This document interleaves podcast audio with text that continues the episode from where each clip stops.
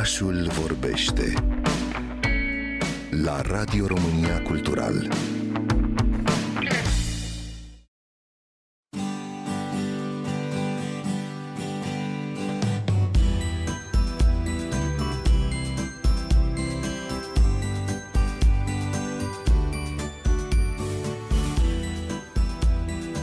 Romantici, nostalgici, idealiști, rebeli, provocatori, implicați, tineri, frumoși, visători, sunt doar câteva dintre atributele generației hippie, o generație care și-a lăsat amprenta nu doar asupra modei vestimentare, ci și asupra societății în ansamblu, asupra ideilor, convingerilor și cutumelor. Tinerețea este, prin definiție, un spațiu al idealismului și tocmai de aceea tinerii care în anii 60 trăiau realitatea dură a unui război de neînțeles cu Vietnamul, război dictat de interese politice, au început să se întrebe pentru ce luptă acolo.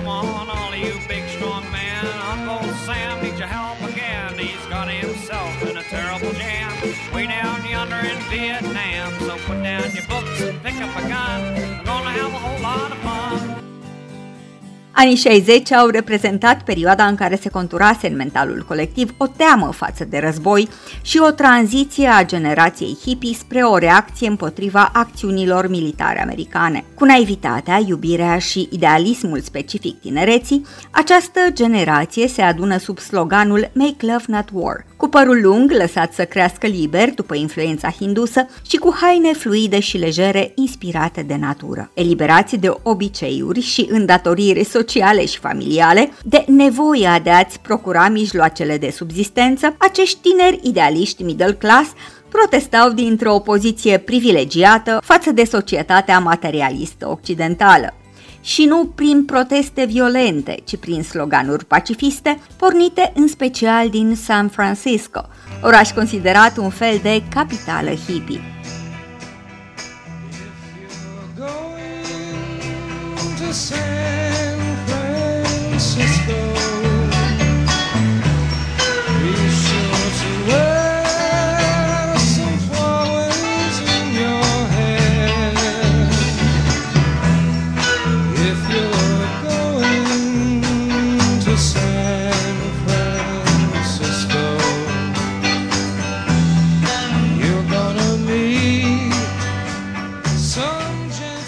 strigătoare la cer, nerușinată, ba chiar imorală. Astfel era caracterizată moda hippie în primii ani când a coborât în stradă. Hippioții au fost simbolul unei epoci, au rescris chiar regulile vieții și au reușit să supraviețuiască vremurilor. Mișcarea hippie a apărut ca răspuns la contextul social și politic al anilor 60 din America. Problemele care îi preocupau atunci pe americani erau diverse, serioase și nu tocmai puține.